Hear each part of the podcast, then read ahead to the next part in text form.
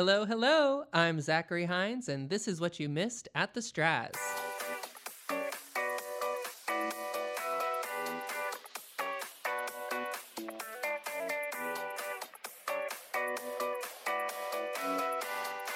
Welcome. I'm Zachary Hines, and I am with the fabulous, fierce Leanne Day Douglas. Good morning. And we are talking about Pose, Strike a Pose, Vogue. Yes, we are talking about Pose. So it's going to require a little bit of um, explanation about why we're talking about Pose. Right, it's Pride Month. It is Pride Month, yes. End of Pride Month, we wanted to, um, I mean, you can't. Leanne had never seen Pose. Well, no, no, that's not true. I had seen it. We were supposed to talk about Victor Victoria, and Broadway HD removed it before I had a chance to watch it. But I had bad timing, right? Because it was up for a couple of months, and I had seen it when I was a kid, and I really, really loved it. Um, but yeah, I just have bad timing. So um, that seemed to be our story with Broadway HD. where you'd see these titles for like months, and then we'd finally be like, "Okay, let's watch this." And then I'd get a text from Leanne being like, "It's no longer on there." so yeah, so I had um I'd seen episodes, not a lot of Pose. I had seen one or two episodes because my husband watches it when he works out on his uh, spin bike. So I was like, um, I could watch this. This would be a good thing to watch. I, that way I can get caught up, be where he's at, because he's already on season two. And um, I said I thought it would be a great thing for Pride Month for us to watch Pose. So, and there is a Broadway tie back with Pose. Right. It stars, yeah, the fabulous Billy Porter, who originated the role of Lola in Kinky Boots and won a Tony for it. Tony Award for that, and uh, he is absolutely fabulous. Fabulous, yes. So, um, and he performed with one of our colleagues at the Straz Center, mm-hmm. Bill Roland. Yep, yep. So really, really cool. So we're like three degree, or would it be three or two degrees of separation? Two. Two degrees of separation from Billy Porter. It's it's too too many. Can you believe we? I, I think a year from now we're going to be one degree. There you go. that's, that's our goal. so anyway, we decided to watch Pose.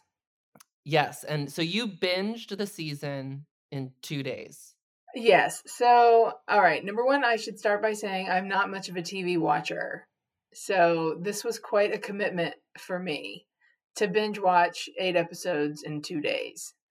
Um, because we were going to watch American Son for the podcast, and we did watch American Son, and it was with Kerry Washington. It was absolutely fabulous, but it was a lot like um, Pipeline, so we decided we needed to give you guys a little more variety. Um, so I said, "Oh, what are we going to do?" And of course, that was on Monday, and it's like, well, we better watch something else. So it's like, okay. Well, I love I gave do? you the option. I was like, well, we can watch Paris is Burning, which is an hour and a half. And Leanne was like, why don't I binge this eight hour season? which I am in full support of because I love Pose. And yes, definitely make sure you watch American Son. It's really fabulous um, and very important. But uh, but yeah, Pose. I remember I watched the first season when it came on Netflix last summer. And my it was like a rainy day. My friend came over and we watched a few other movies and finally we're like, "Oh, I heard this Pose show is really good." And we start watching it and it's it's one of those shows, you know, where it ends and like Netflix is doing that countdown to the next episode and we're like, "Oh, okay, we'll do one more, one more." And then sure enough, it's like 4 in the morning and we kept doing it until we finished this whole season. It was so good. We watched it in one one night. wow. Yeah, I couldn't do that. Like I said, I'm not a TV person, so watching 4 hours in a day was quite a stretch for me. So, um, but it was good. It was really, really good. Yeah, it's juicy. It's a great. I mean, first of all, how exciting it is the first show uh, with that many uh, trans actors mm-hmm. and characters and I think it's the first show to win uh, an Emmy Award for um, featuring uh, trans actors. Yeah, so for people who don't know what it's about, it's about the African American, gay, and trans culture in New York City in the 80s. And Latinx, don't forget. Oh, sorry. People of color. That'll that'll cover everybody. Mm-hmm, so, mm-hmm. yeah. So um so yeah, it was really really interesting. There are a lot of things that I just didn't know. Um I mean they cover a lot like the AIDS epidemic features really really prominently in the show. Um they talk about um, ball culture um, in New York City, and I don't know if ball culture existed anywhere else. Do you know? Uh, I I believe I know it started in Harlem. Um, I'm sure it expanded beyond there and eventually evolved into the drag we know today. Mhm. Um, that's become so popular with RuPaul's Drag Race. So, so really, anyone who comes to the Straz Center who sees Bianca Del Rio every time she's here, or the drag tours, they really need to watch Pose, and even should continue to watch uh, Paris is Burning to really learn their history and see where it all came from. And it's really interesting because we're having all these conversations this month. Um, and this show brings it back home to all the, a lot of where we are today is because of queer people of color and their contributions to the culture. So I I love that Pose is really such a celebration of that and it's not, you know, oftentimes when we go back to tell our history there's kind of a whitewashing of things and uh, they didn't do that so i really think that's exciting that you're actually that the communities that participated are getting the representation and and the proper credit Mm-hmm. I, I I do too. I do too. That was one thing about um, the most recent episode of TTRL that you recorded, which was they were talking about Black Lives Matter, and that includes trans Black lives and gay Black lives, and um, and so I thought that was a really important statement. And um, then watching Pose on top of it, it was like, oh, that all kind of came together really nicely. So um, so yeah, so yeah, it was a really cool show. Um, do you want to describe it? Okay, so it follow so in ball culture they have houses and uh it which are there's a mother of a house who's kind of the leader, the matriarch and um and it's really kind of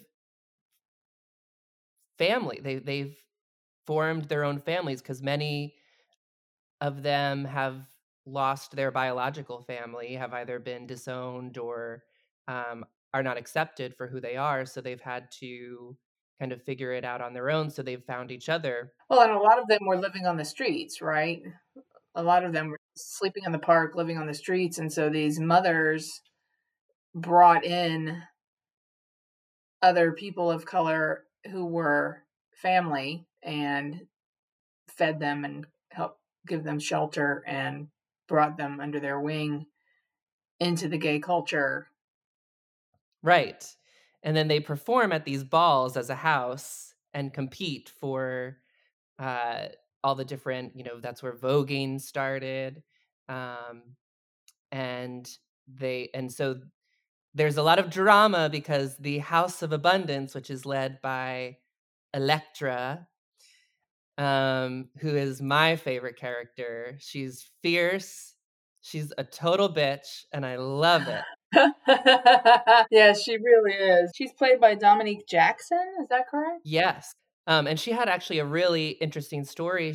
She is from Trinidad, and she actually escaped to the United States when she was a teenager um, because she suffered from abuse and and uh, bullying for being who she is because she's a trans woman. Um, but she's a, she's so, I mean, she's just like she could murder you with a stare. and she has cheekbones for days. I know, and legs for oh, she's just perfect. But her uh, her housemates have had enough because she rules with an iron fist, and it's very much the Elektra show.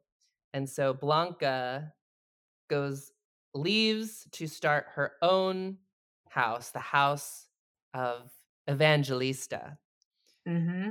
And um, and take some of the girls with her. And that has caused a war between these two new houses for Mother of the Year. For Mother of the Year and for trophies along the way. So. And Blanca is very, you know, it's interesting too, like the whole, how it explores motherhood and what it means to be a mother and the different ways to express that where Elektra expresses it through discipline and expectation of greatness and hard work and Blanca is very much more nurturing and really genuinely cares uh, for the people in her house. She can also be very, um, very strict. She has rules. I mean, she has Mhm. rules. There's this, there's this part in season one where one of the boys that is in her house,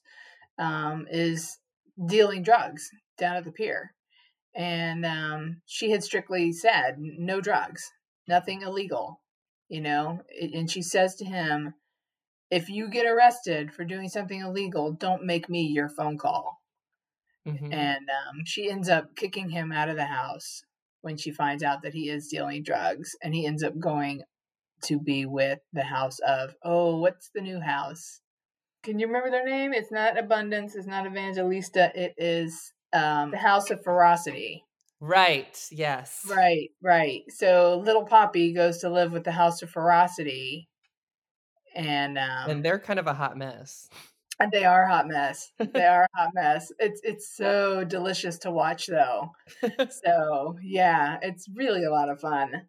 Um, I have to say, before I was I started watching the show, I it took me a while actually because I waited until it was on Netflix to watch, and I and I feel like I don't know. I thought it was going to be, you know, because they are living very tough lives. Um, mhm. there's a lot of darkness and um, and challenge that they face, but it's really just inspiring to see how, despite all of that, there's so much joy that they create for themselves. And so, despite all the adversity that is thrown their way, um, you know, life continues and, and they find a way to continue to express joy. I, th- I thought that is one of the most beautiful things of the series that, you know, that family and love and joy can exist anywhere despite Mhm. everything else. Mhm. Yeah, I mean it, it's it was interesting because you you don't think or I didn't think about the fact that, you know, when you get kicked out as a young person, kicked out of your family, kicked out of your house and if you if you're sleeping if you're homeless and you're not continuing your education and your prospects for employment are going to be really limited and to be able to make enough money to have an apartment and put food on the table and all of the things that a lot of us take for granted um, they just don't have it and so there there's a lot of prostitution that goes on. Um, many of them end up working in um, peep shows in times square just to make money. And you know when when they're challenged into you know doing better finding better being better they're like I, I have an eighth grade education. How am i supposed to rise up from that? And yet they do find a way. Mhm. Mhm.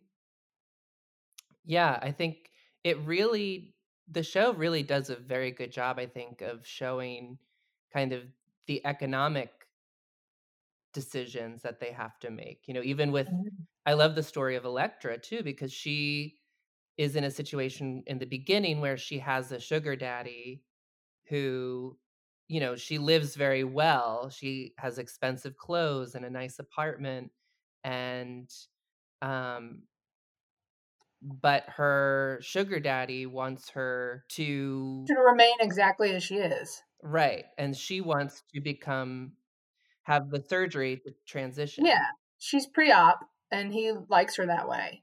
And um, she wants to complete her transition, and he's like, "No, that that's not why I'm with you. I'm with you because I like you the way you are. And if you do this, we're not going to be together anymore." And she makes the choice to go ahead and do it, and um, and he follows through and basically kicks her out. And so now all of a sudden she has no sugar daddy, no money, no apartment and no way of making money. And so she has this huge fall from grace um, in the middle of the season and ends up back in the sex trade again, which is not somewhere that she ever thought she would be at this point in her life. Yeah, I think it's yeah, it's a great reminder to I think there's a lot of judgment on people um, who specifically work in the sex trade or and it's without the this and this show is a great reminder of that people are really just doing the best they can to survive Mm-hmm. and you know people don't have the same choices that maybe you or i had um, or the same privileges in growing up with a family or growing up with money um, and then when you add on the layers of being in the lgbt community at that time um, being a person of color, that just adds on a whole lot more weight to what you have to go through.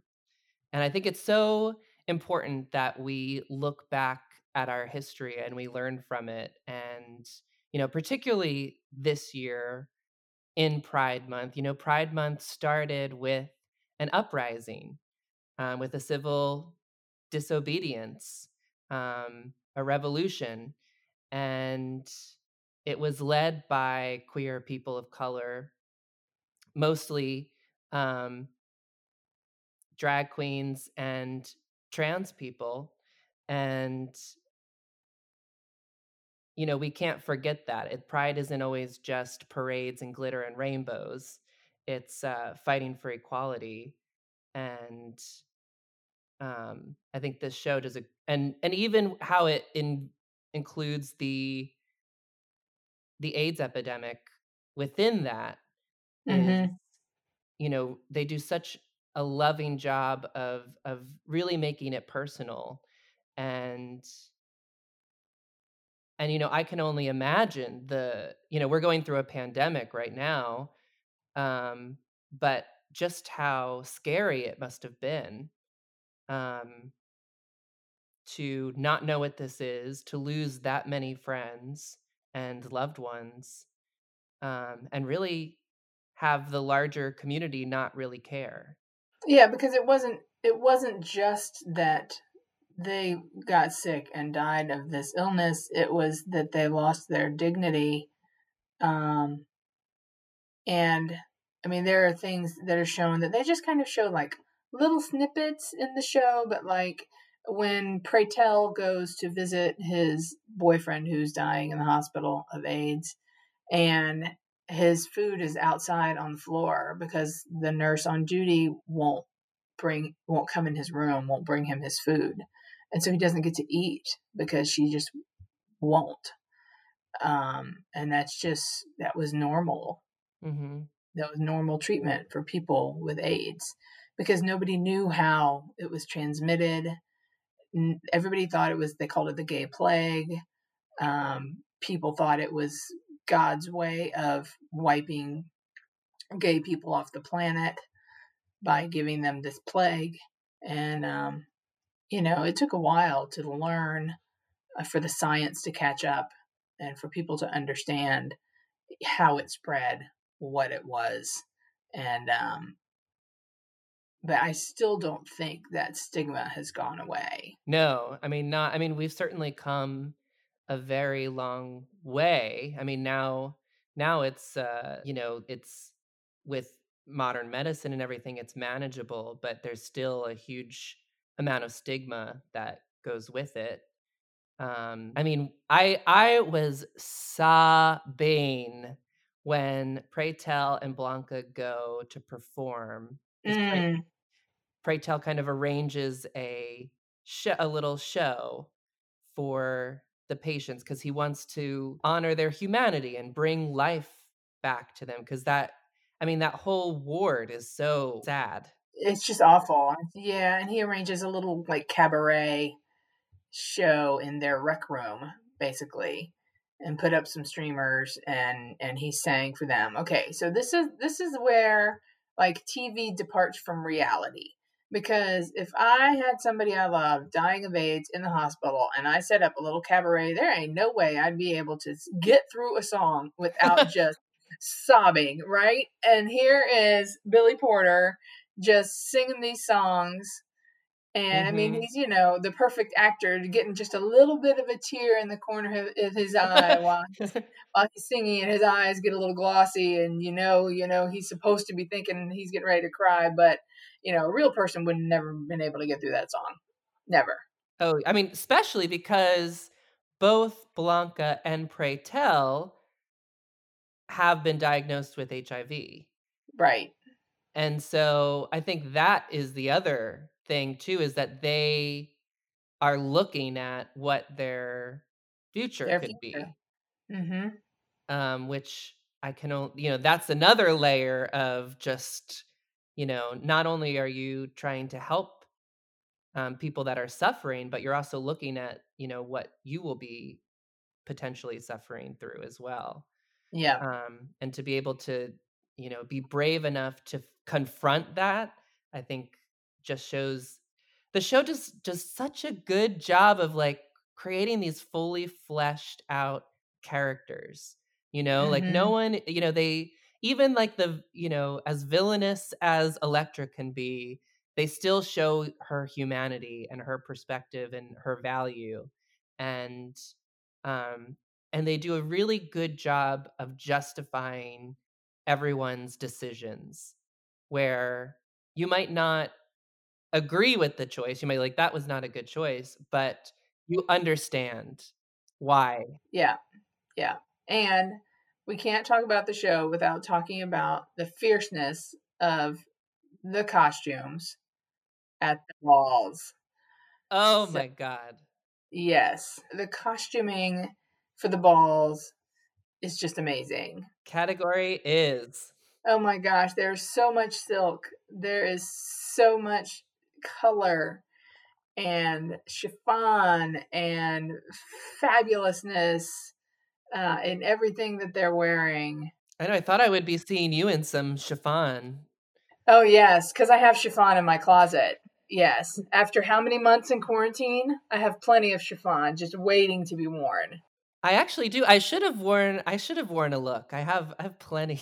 I actually have this like m- bedazzled uh, moo that I could have. I should have brought out for you. I think I've been in a tank top for three months. So, yeah, I need to kind of upgrade my look. what would the House of Evangelista have to say about this? Oh, they would throw so much shade. I would not be allowed to walk at the ball because I do not have the proper clothing at all. Unless it was like category is lesbian gardening quarantine realness.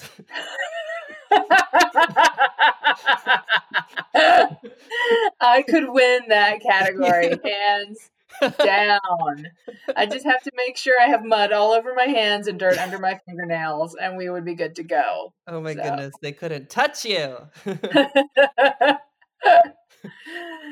what would your What would your house name be? My house name. Oh. The House of Felinity. Oh, What do you think? I love that. I'm gonna have to get my application ready. I feel like you already are a house mother. yeah, probably. How about you? What would yours be? Oh, it would have to be the House of Bougie. Oh, there you go. See? That's perfect. That's Bougie- perfect. Bougie's my house mother. I love it. so, how are you going to rate it? Oh, Pose. Oh, I mean, I feel like it's unrateable. It's so good. Um, Ooh, ooh. 10, 10, 10, 10. 10. Yes, that's good. 10. Yes. Tens across the board. There you go. That's it. good one. That's it. Yes. Yes. Yes. So mm-hmm. I actually have to watch, I still have to watch season two because season two picks up when Madonna's Vogue comes out. Right. And I saw some of season two because, like I said, my husband was watching it. And so I was like, oh, I see, I'm like totally behind. So he started to try to explain it to me, and I was like, I- am just going to have to watch it. So, yeah. Um, so yeah. So it's, uh, but yeah, I give it, I give it tens across the board too. It was really, really good. So. so good. So if you have not yet watched Pose, binge it. It's the perfect holiday weekend uh, watch especially if it's a rainy day. You'll get through it in a day. You won't be able to stop. Nope. Nope. All right. What are we going to watch next time? Season two. we could. We could watch Let's do season, season two. two. yeah. Let's do season two. Okay. Okay. That sounds good. Well, and catch up this weekend on season two because next next time we'll be talking about season two of Pose. Very nice. That's an easy one. Now it's we're gonna have to change our title to what you binged at the Straz. All right. Till next time. Take care of each other. Take care of yourself. We'll catch you later.